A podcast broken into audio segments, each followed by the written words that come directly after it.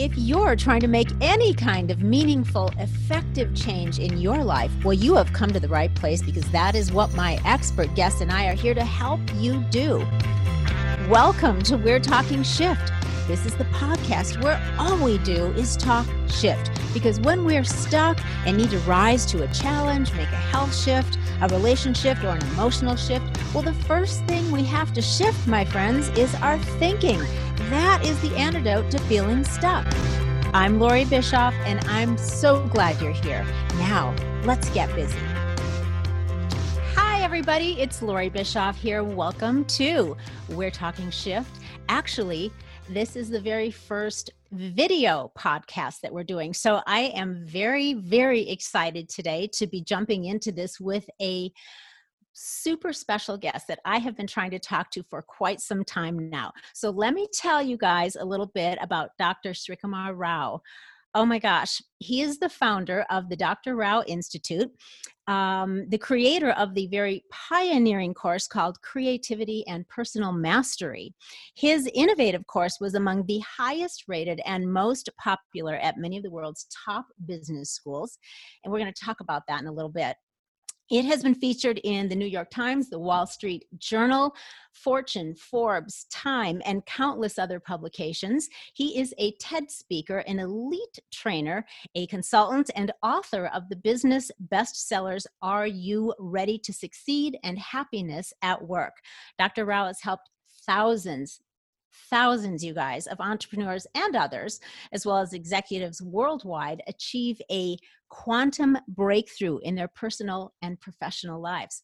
The powerful concepts that he shares propel them entirely into new orbits of success and accomplishment. There's work, but no sense of effort. Are you intrigued? Most importantly, there is also joy. There is sheer unadulterated laughter and genuine happiness. Dr. Rao, welcome to We're Talking Shift. My pleasure entirely, Lori. I'm very much looking forward to the next hour.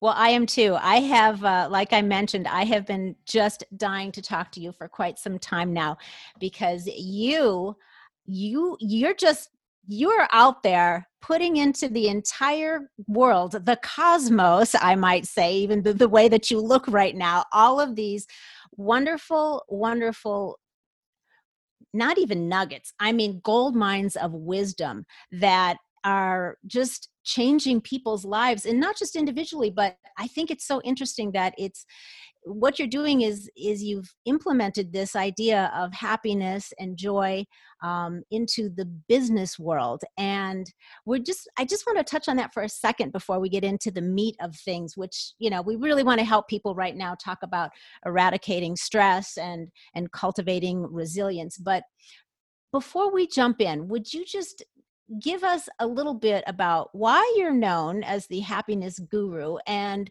what led you to create this amazing creativity and personal mastery course. Okay, let me answer the second part first. Okay. I created that course because there was a time in my life when I was feeling very burnt out and uh, very sorry for myself, actually. Uh, I had a very, very uh, successful early career in business. My career took off like a rocket. And then I got burnt out by politics. So I went to the university environment thinking there would be no politics there. I was sadly mistaken. It's alive and well. Mm-hmm. I said, gee, you know, I had such wonderful education. I have a PhD from Columbia Business School and uh, such a great uh, early career. And now I've blown it all and you know, I'm not never going to get back. My life is over. I was feeling really sorry for myself. Sure. So what actually happened is that I've always been reading the great uh, teachers of history, the persons from the various wisdom traditions, and they would take me to a wonderful place, and I came back to the real world, and it sucked.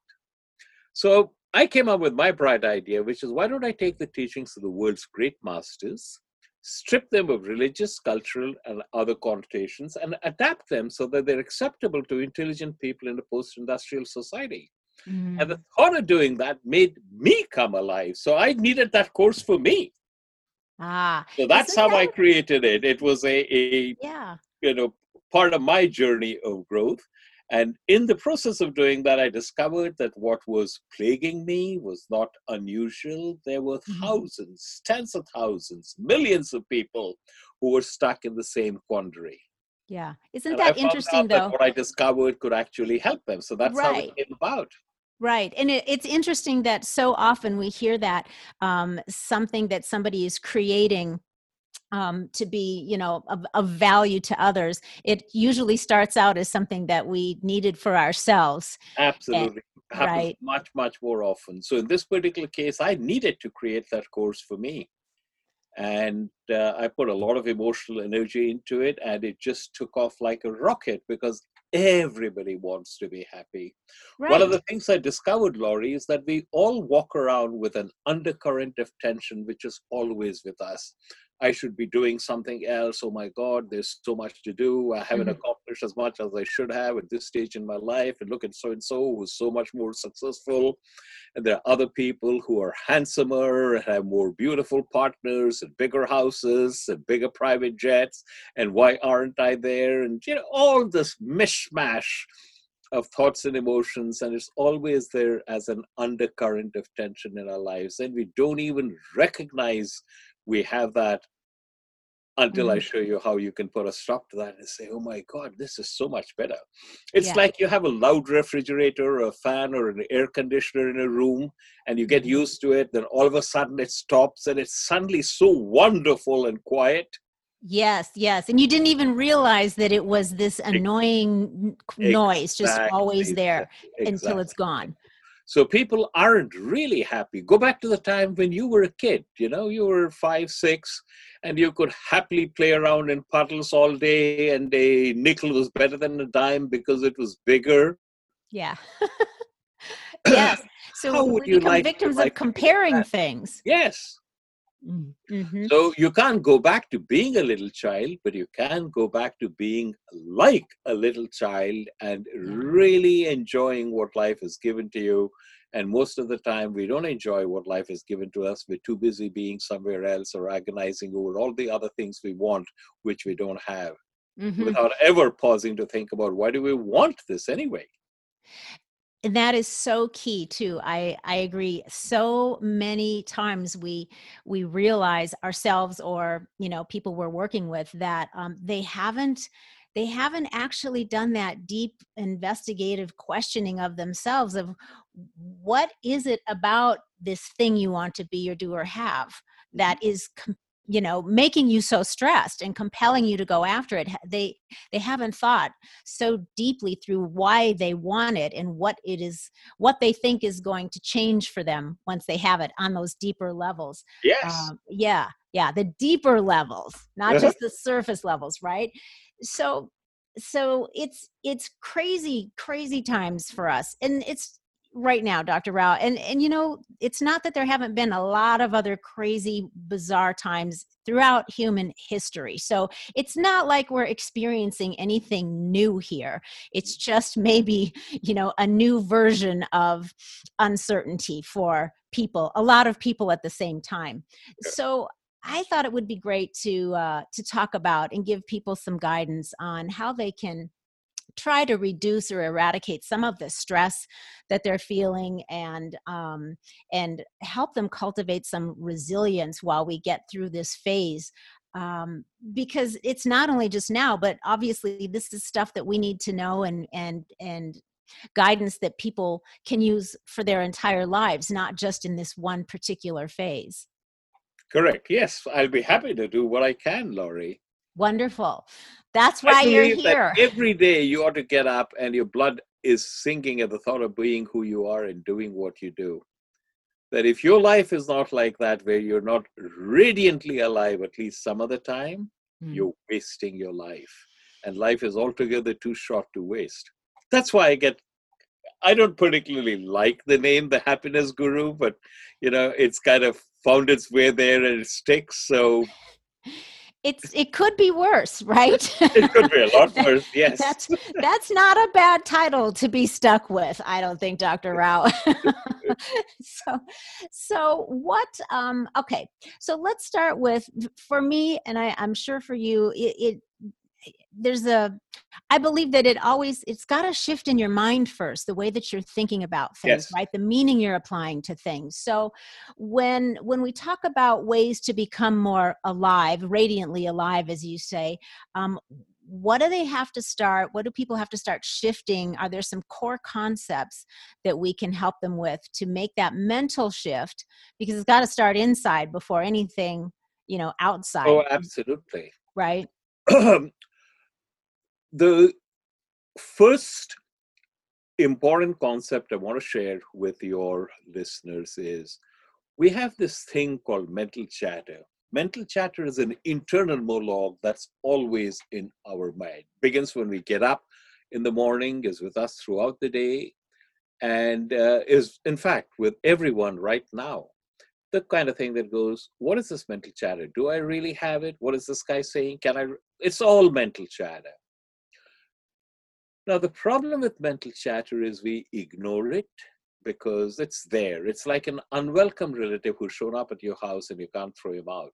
So live, we live our lives in spite of our mental chatters, try to suppress it, ignore it, work around it. And that's a big mistake because we mm. create our life with our mental chatter. We think we live in a real world. We don't. We live in a construct and we make that construct with our mental chatter. That's what persons don't recognize. Let me give you an example. This is a very uh, important teaching of the Buddha, and I'm going to narrate the parable of the second arrow. And the Buddha asked his disciple Ananda, Ananda, if an arrow would have hit you in the arm, would it not be very painful? Ananda said, Yes, Lord, it would be very painful. And if a second arrow would have hit you exactly where the first arrow hit you, would it not be even more painful? Ananda said, Yes, Lord, it would be even more painful. And the Buddha asked, Why then do you shoot the second arrow? Now that confuses most people when they hear it, so I have to elaborate. So let me elaborate by means of an example. So there was this mother, and she was a very good, loving mother, and her son turned 16. He got his provisional driver's license, and one day he comes up to his mother all excited and says, Hey, mom, I'm going to meet a bunch of my friends, and can I take the car? The mother says, "Of course not. You just got your driver's provisional license. Uh, driver's license. You're not yet ready to drive. Where do you have to go? I'll drop you." He says, "No, no, mom. You don't understand. You can't be there." So he said, "Okay, fine. There's Uber. There's Lyft. What do you want to do?" No, no, no. You don't understand. You can't be there, and I have to take the car. It's very important that I have to take the car, and you can't be there. So she says, "No, but." You know how children are. He begs, he pleads, he wheedles, and bit by bit, she feels herself giving way. And she takes promises for him no beer, no drinking, no, no, mom, no drinking. And you'll be back by 10 o'clock, yes. And you'll call, yes. So finally, reluctantly, she gives him the keys. And of course, once he gets the keys, he forgets all about his promises. He forgets to call home, forgets about the curfew, drinks too much. On the way back, he has a serious accident, has to be operated on immediately, and his mother is there in the you know hospital while he's being operated on. And then they wheel him out to the recovery room, and she rushes home to take a quick shower so she can go back. And at that time, her friend calls, and the friend says, what kind of a mother are you? How could you possibly have let him take the car? You're not a mother, you're a murderer. Now, you'd be shocked, right? That a friend would say something like this at a time like that. right You'd probably be much less shocked if I told you it wasn't the friend who said that, it's what she told herself. mm, That is the second arrow. the second arrow The second arrow is always delivered by means of mental chatter. That's the important thing to remember. The second arrow is Mhm. always delivered by means of mental chatter. It's bad enough that her son has had a serious accident and has been operated on, telling herself she's a lousy mother, she's a murderer, and the many ways in which she failed. Does it make things in any way better? But we do it not. all the time. right So, one of the ways to consider, no matter what situation you're facing, your mental chatter about that situation makes it at least an order of magnitude worse. For all the persons who come to me for coaching, for all the persons who come to me my programs, if I could get them to stop at the second arrows, they'd be much better off. Most of the time, they're already on the 25th or 510th arrows. Mm-hmm. I've had that experience as well with many of my clients, and so I I I say hashtag MYM, and that's my my thing for mind your mind. It's yes, this, it's this exercise and this practice on learning how to mind your mind, or right because those thoughts, that mental chatter that you're talking about, and those thoughts that we keep allowing to just do whatever they want and go wherever they want in our minds ends up creating uh, you know our emotions and how we feel and how yes. we're looking at everything and complete um, mym i like that hashtag. I'm going to steal that right you, away. well be my guest please. I will be honored for you to steal my hashtag dr rao. Uh, so yes hashtag mym mind your mind. Because you know if you look at it like like attracts like and mm-hmm. you think about the thoughts that that you consistently think. If if you are consistently thinking negative or disempowering or fearful thoughts those thoughts go out and they invite all of their friends in. Yes. like attracts like. And then mm-hmm. it just becomes a big party and community of those same types of thoughts and then your life unfolds accordingly right? Exactly true. Yes yeah so it's it's important people listen to don't don't keep shooting arrows in your arm. Don't shoot second arrows. The first is bad enough.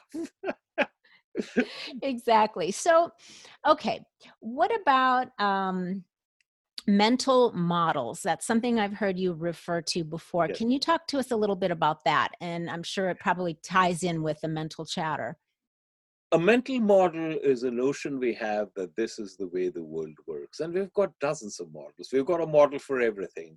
We've got a model for how do I find a job? How do I get ahead in the job that I find? How do I find a person to marry? How do I bring up my children? We've got dozens of models.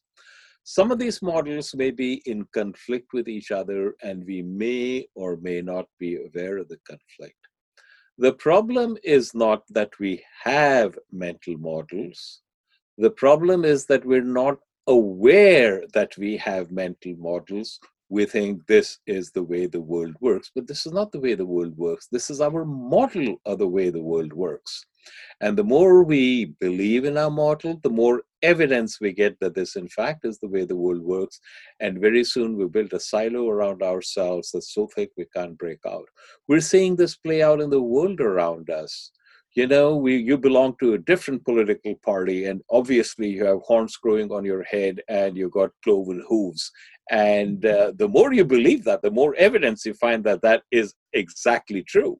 Yes, yes. we always find what we're looking entrenched. for. Yes, we're all getting completely entrenched in that. Mm-hmm. So the problem isn't that we have models. The problem is that we're not aware that we have models and we believe that this is reality. But I'm going to make a blanket statement to you, Lori, and to all of your listeners.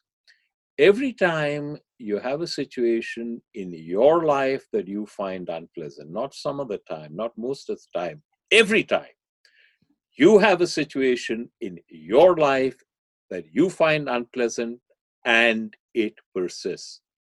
You're using one or more mental models that are not serving you well. And when you learn to identify those mental models and make tweaks in them, you'll find poof, the situation resolves itself just like that. It's almost like magic. Yes. And what do you think, though? I mean, people that have well we all have our, our mental models and mm-hmm. it's a, a matter of becoming aware of what they are so that we can determine which ones are working well for us and which ones aren't but how do we help people understand that we all have different models. Your model of the world isn't the only exi- that's not the only reality right? Mm-hmm. everyone has their own version of it depending on right their their history their experiences um, their culture whatever.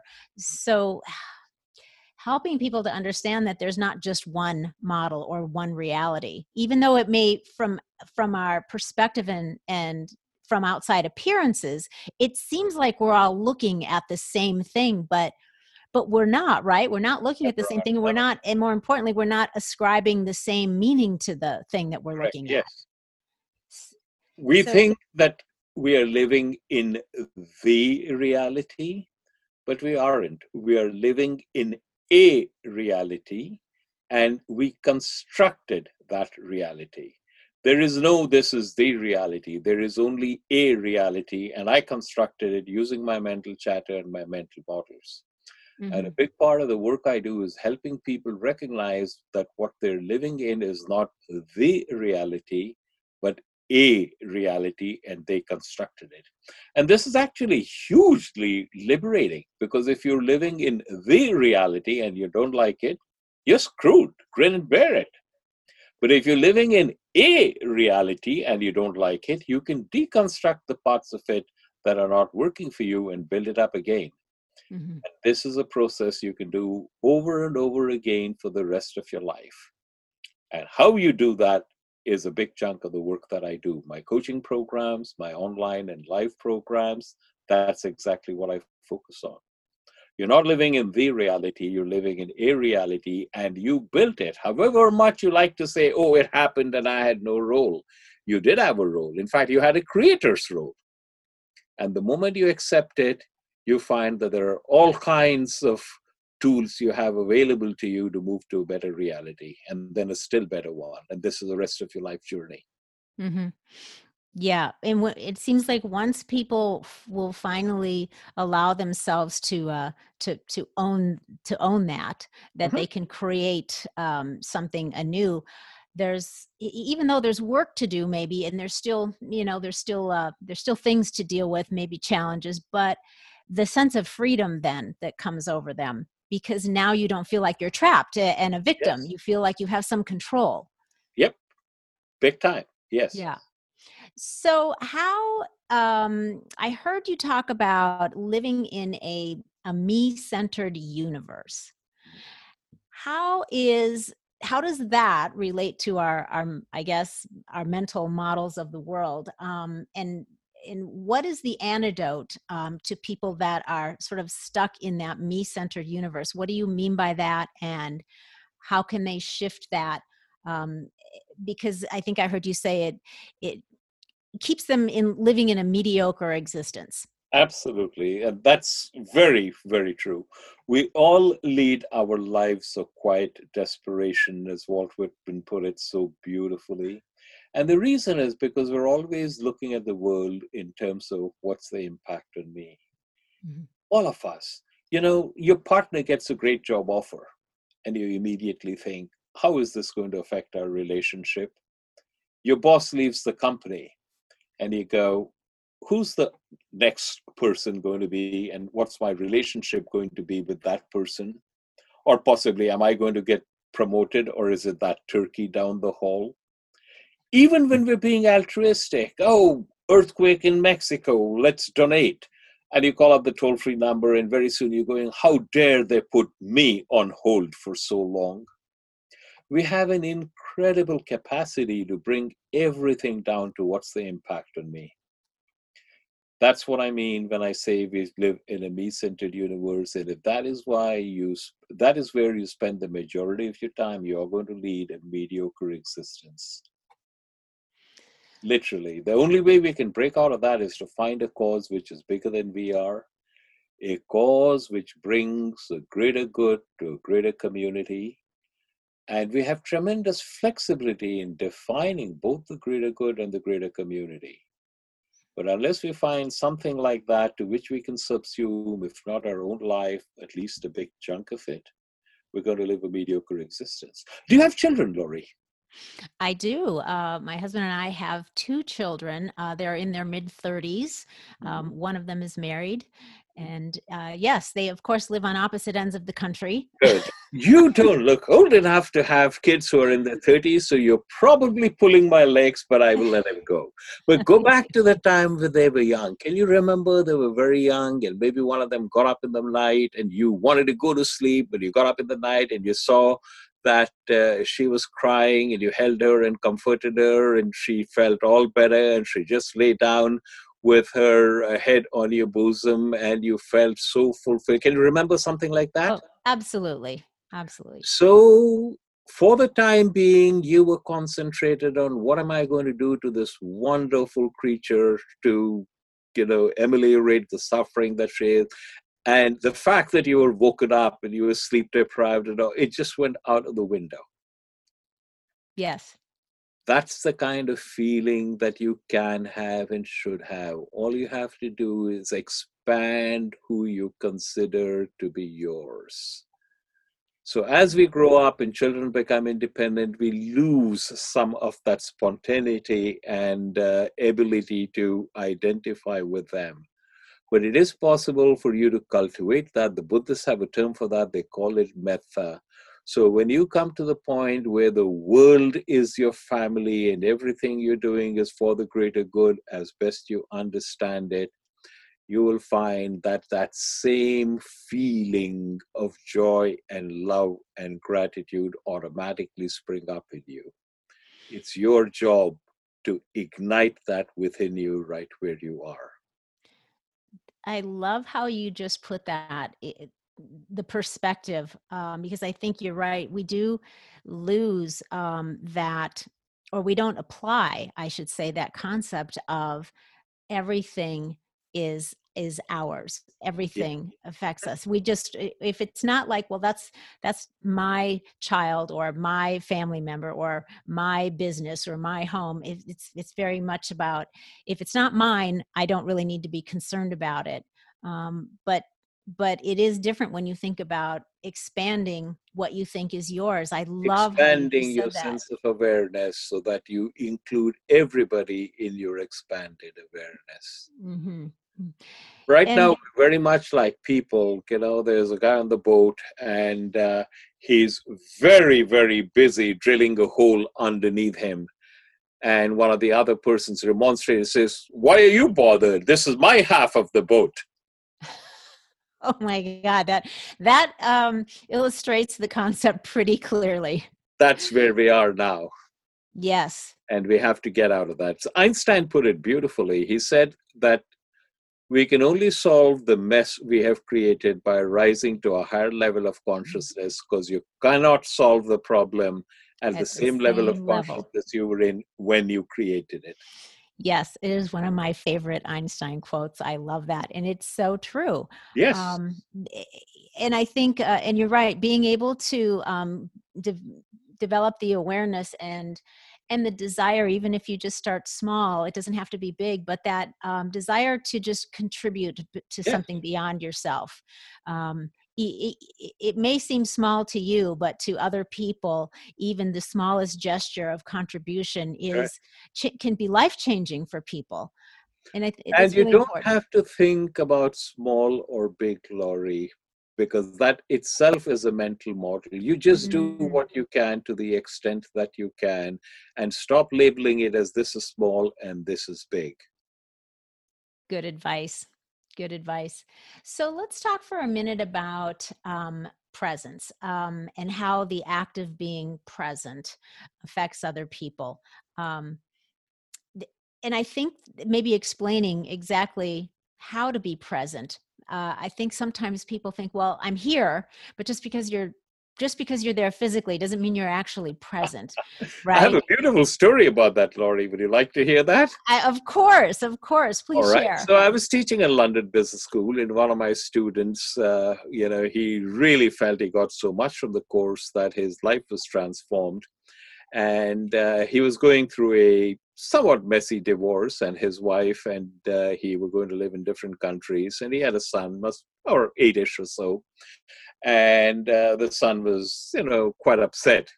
So one day when his wife was not there started talking to his fun, uh, son and he said you know daddy and mommy are going to live in different countries yes and uh, you're not going to be together anymore yes and he said is there any way that this could possibly be a good thing rather than a bad thing let's think about that and uh, you know, you said you're going to live with your mom and you're going to be in rural area and you're going to live with your dad and you're going to be in the metropolis.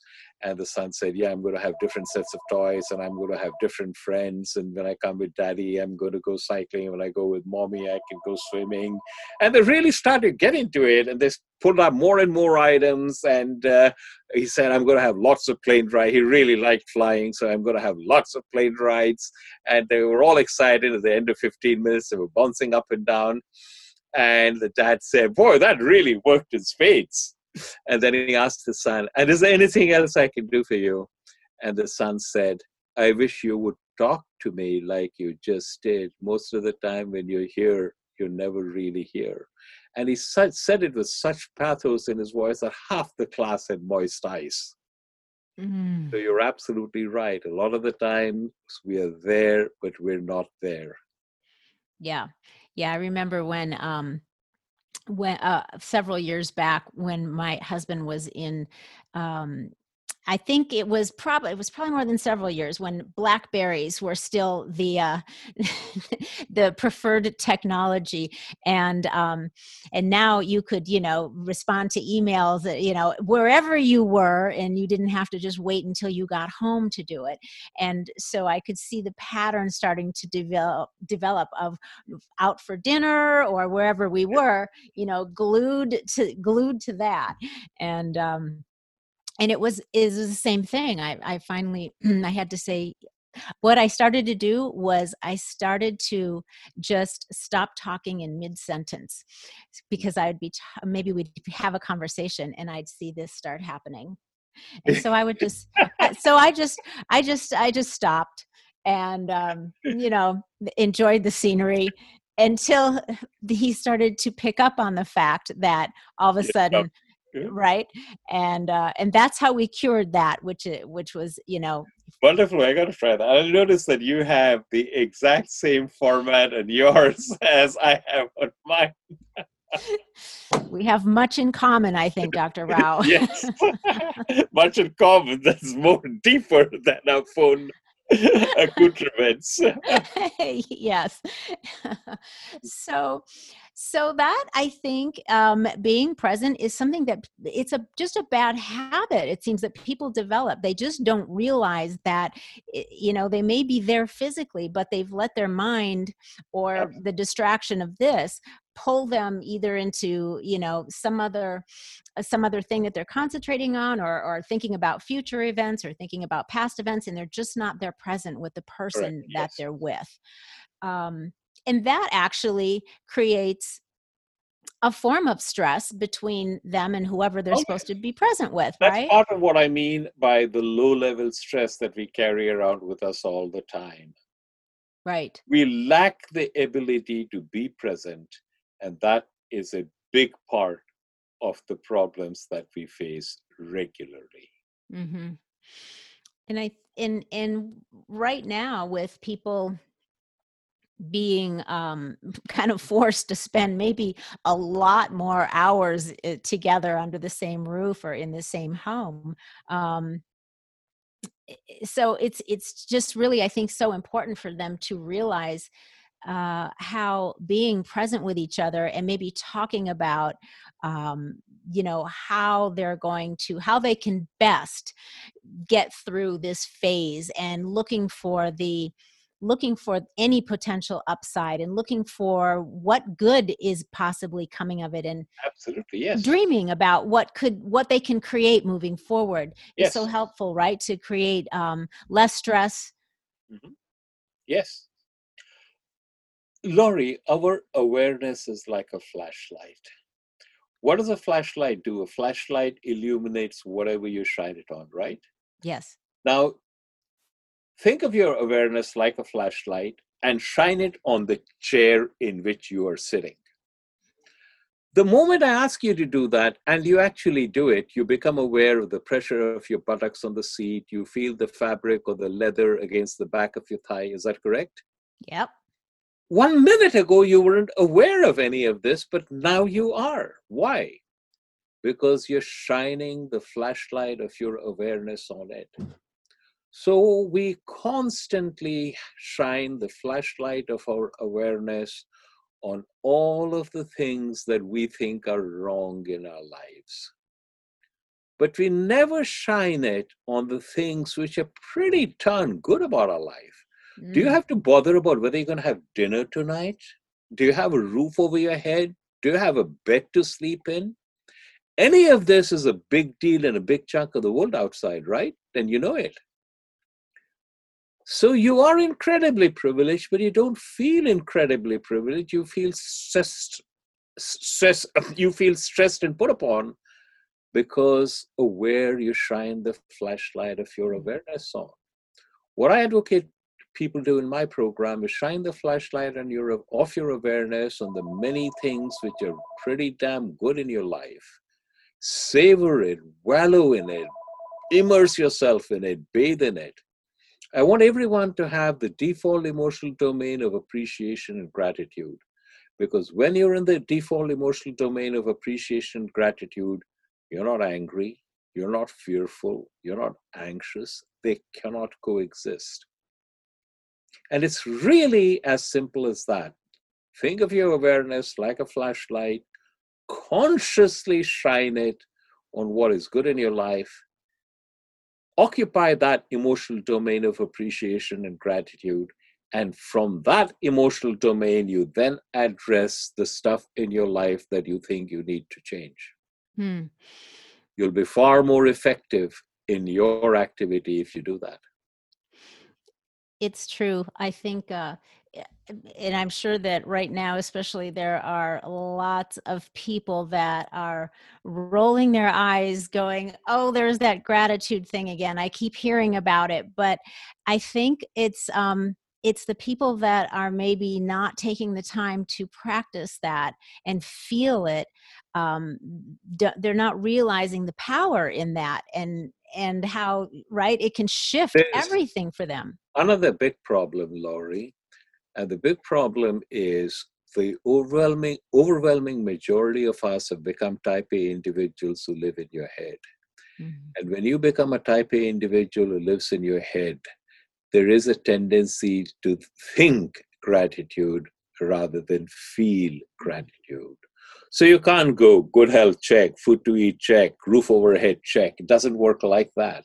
You have to actually experience the feeling of gratitude and not think intellectually, yeah, I know I'm well off. And it takes some doing. And uh, would you like some tips on how to move from thinking gratitude to feeling gratitude? I think that would be wonderful to share with people. The more of that we can spread around, the better, Dr. Rao. Well, the way to do that is to take the flashlight of your awareness and keep shining it on the things which are good. Say you have food to eat, so you're not constantly hungry or thinking about that. Mm-hmm. So when a client calls and the client has a problem, you can get on a Zoom call like this, or you can get on the phone and help solve the problem. When you go to bed, you can go to sleep because you're not thinking about, oh, I'm so hungry, I don't even have to eat, where is my next meal going from? So if you start thinking about all of the things that are in your life that are wonderful, and don't just think that, but tell yourself stories about that and see how, because of that, other things are also happening. And if you keep the flashlight of your awareness on that, then gradually the thinking will change into feeling. You just have to be quietly persistent. Yes, and it and it does work. Uh, I have my own um, gratitude practice, and it's it's no longer even a practice because uh, once you once you get into that way of moving through the world it becomes a state uh, just a state yes. of being and it's That's no longer exact correct word state of being is correct yes yeah yeah so then i just uh, I can't wait when I get into bed every night. It's just as automatic as as you know putting my head on the pillow is the feeling of how you know how I I love how my you know i'm comfortable and i'm safe and i'm fed and i feel like i have things that i want to do and contribute and to go to to sleep feeling that way yes um, just it sets you up for um, you know in a very empowered and grateful and just good feeling state for the next day it does exactly work correct yes mm-hmm. wonderful exactly correct Dr. Rao, do you have a going rogue story for me? Uh, what is a going rogue story? So, a going rogue story. I, I love to invite my my first time guests um, to share one or or more um, story about a time in their life. Um, might be related to what we're talking about. Might be something totally unrelated. Doesn't matter. But it was a time when maybe you came up against um, a an opportunity uh, or a challenge, something that was maybe really radical, or you had decided to take a hard left instead of going in the other direction. It was just maybe out of protocol. Maybe people thought you were nuts and maybe it was scary, but you did it anyway. And you kind of went rogue. You did it anyway. And it ultimately, even though it was maybe risky or scary, it changed the course of your life for the better. Oh, I have several stories, Lori, but uh, let me pick one which is fairly recent. Okay. You know, my course was enormously popular at many of the world's top business schools. Well, one of the reasons is I presented students with a completely different perspective.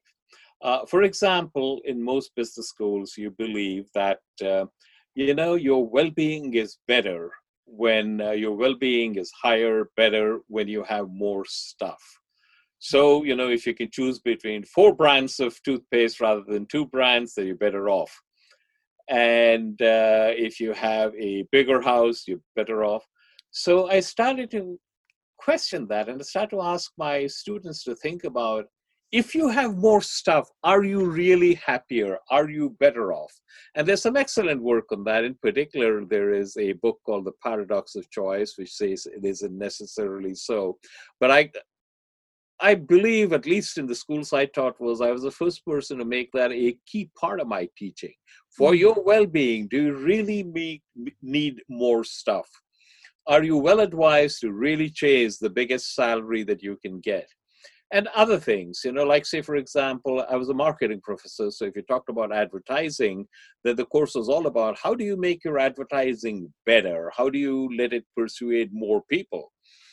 And uh, I had a different take on it, which is is advertising ethical? And uh, what you really are doing is creating a want in persons, making them dissatisfied with who they are, and particularly when it comes to women and the purveying of uh, you know all kinds of creams and shampoos and lotions yeah. and mascara and so on all of them have the same underlying message you're not good enough as you are yeah. What you need to do is take my brand of guk and put it on your hair, your nose, your mouth, or whatever it's designed for, and then you're going to become good enough. And is this something that uh, you want to be involved in? I was being deliberately provocative, but I was going very sharply against the prevailing ethos. Mm-hmm. And I was surprised at how many students completely came on board and said, and said that, you know, these are some of the most interesting discussions we've ever had. We never really thought of questioning what it is we do and why we do it. So we got some very, very interesting and animated discussions and word spread, and more people wanted to be part of that. And it just snowballed. Sure. And I would imagine that was a pretty going rogue move because that is so oh, outside oh, yeah. of protocol for it, it, business uh, classes eh, and courses in particular, correct? Completely. And especially when you start questioning sacred dogma, mm. such as shareholder maximization is the way to go and uh, things like that. But we got into some wonderful, wonderful discussions. And this was the first time that many of my students had been challenged to question what is accepted wisdom. Yes, that's amazing because it could have, uh, that could have had a, it could have gone either way, right? You could have yes. kind of risked your reputation and career for this um, questioning, deeper questioning on on all of these things that have never been brought up before. That was risky. That's a good yeah. one. That's good going rogue. Yay, Dr. Rao. Okay. you you didn't know you were such a rogue happiness guru, did no, you? No. I never thought of myself as going rogue. For me, it was self obvious. You know, let's talk about all of this. Because ultimately, my course was about the individual. It's not what you can go out and create, it's who are you being. My goal always was we tend to define success by external metrics how Mm-hmm. much money you have, what position you have in the hierarchy, how much power you have accumulated, and so much. And I invited people to think of success in terms of who they are internally. Are you happier on a day by day, minute by minute basis? Mhm. Do you have a deep sense of purpose that what you're doing is of value? Do you are you rooted in a sense of well-being? That's how you measure success, not Yeah. by the choice you have. Right.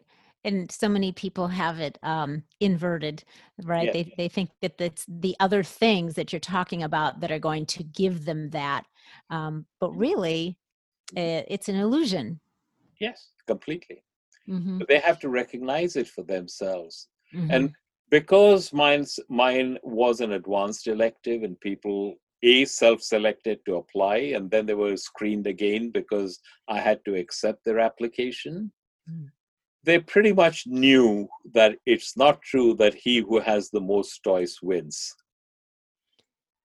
That's true. Well, I mean, we've all heard um, endless stories about um, people that um, we think um, c- would be the happiest people on earth because they appear to have everything. They have resources. Maybe they have money. They have celebrity. They have, they have um, the means to get whatever it is they need to make them happy. And yet, um, stories of tragedy for those people uh, every year, lots. Completely. There's a story I use in my course. It talks about a mendicant who said, Jake, you know, life is very difficult for me. I will go and uh, meet the emperor because the emperor has a reputation of being very, very, very generous. So he goes to see the emperor, and it's dark, and uh, the em- uh, he comes across the private shrine where the emperor prays, and he goes in there to offer his own prayers, and then the emperor comes in, and the emperor offers his prayers, and then he asks for victory over his enemies, and he asks for you know wealth to pay you know meet certain expenses. He had kind of a whole bunch of things. And the mendicant listens to all of that, and then he gets up and tries to tiptoe away, but the king sees him and says, Hey, you, who are you? And he says, You know, I'm a mendicant and I came here to ask for uh, alms. And he says, Well, why are you going away? You haven't asked me for anything. And he says, There's no need. I see that you're a beggar just like me. Oh, interesting. It's a really powerful tale if you pause to think about it.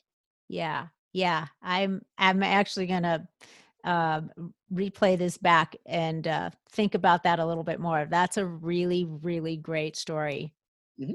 You have another one, and this is equally powerful. So again, it was an aged mendi- mendicant, and he comes up to the royal palace and he says, "I want to spend a night in this caravanserai." And the guards said, "No, no, you can't come in." But you know, he had such a forceful personality that they didn't stop him, and he went in, and he went all the way to the royal darbar room. That's the you know great hall, and he stamps on the floor and said, "I want to spend a night in this caravanserai." And he had such a regal bearing, and his eyes were so bright that nobody could stop him. So eventually, word got out to the king, and the king came himself. And the mendicant looks at him and says, You know, I want to spend a night in this caravanserai." And the king smiles amusedly and says, "Gladly will my men give you a bed and uh, make it easy for you to stay, but please know that you have not come to a caravanserai. This is the royal palace." So the mendicant comes to the king and says, I have been here before. I came here two, 20 years ago. Was it you who made me welcome? I said, No, no, you know, that was my father. He is now no more. I ascended the kingdom upon his demise. God rest his soul. And the mendicant persists, But I came 10 years before that also. Was it then your father? No, that was my grandfather. And the man says, and this place where people sojourn for an year or two and goes, do you still insist it is not a caravanserai? perspective. And the king. These are stories, but they're very, very, very powerful stories. hmm Yes. Um, And they Dr. get Rao, you to think.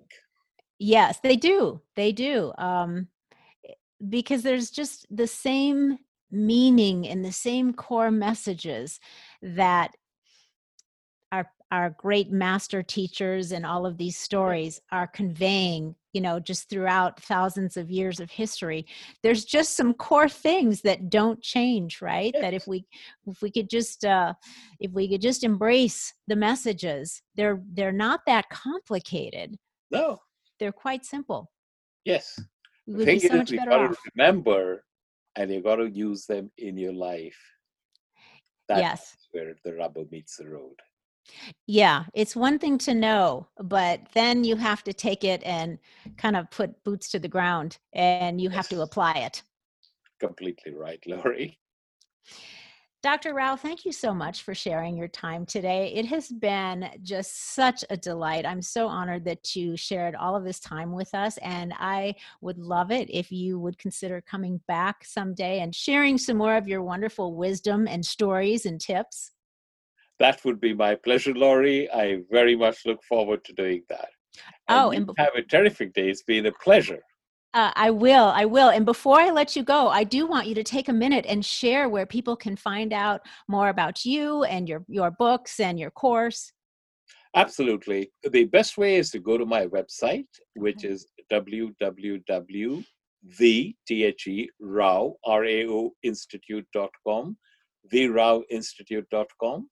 And if they want to reach me, they can email me. And my email is very simple. It's Srikumar, S-R-I-K-U-M-A-R dot Rao, R-A-O, at the raoinstitute.com. I'll be very happy to, you know, speak with them, elaborate on any uh, of the concepts I shared with you. But there's a lot of stuff on my website, and there's more coming on. And if they go to my website and register, then they become part of my list. They get my blogs and information about my programs. Beautiful. Thank you. So, there you heard it, everyone. If you are searching for happiness and just deeper meaning to your life, um, I, I highly recommend that you go to Dr. Rao's website and look at everything that he has to offer. Um, if you're if you're ready to shift, then go there, check it out. Yes, he's got some amazing tools and information to share with you. Um, if you would like some guidance shifting your mindset and getting unstuck, you can also go to loribischoff.com. You can learn what private coaching with me is all about as well. Um, if you find value in everything that you hear on this podcast and everything in the show today, please don't be greedy and keep this to yourself. Share all of this good shift with everybody, right, Dr. Rao? Let's spread the good shift around as much as possible. And I would also like to say share unreservedly. It's casting bread upon the water. It will come back in one way or the other. And even if it doesn't, it's whatever you can do to make anyone's life a little bit better, do it. It's it's about the most rewarding thing that you can yes, do, I think. By far. Yes. So there we have it, you guys. Until next week, stay feisty, my friends. Stay happy. Namaste, Lori. Namaste. Bye. Thank you, Dr. Rao. Bye bye.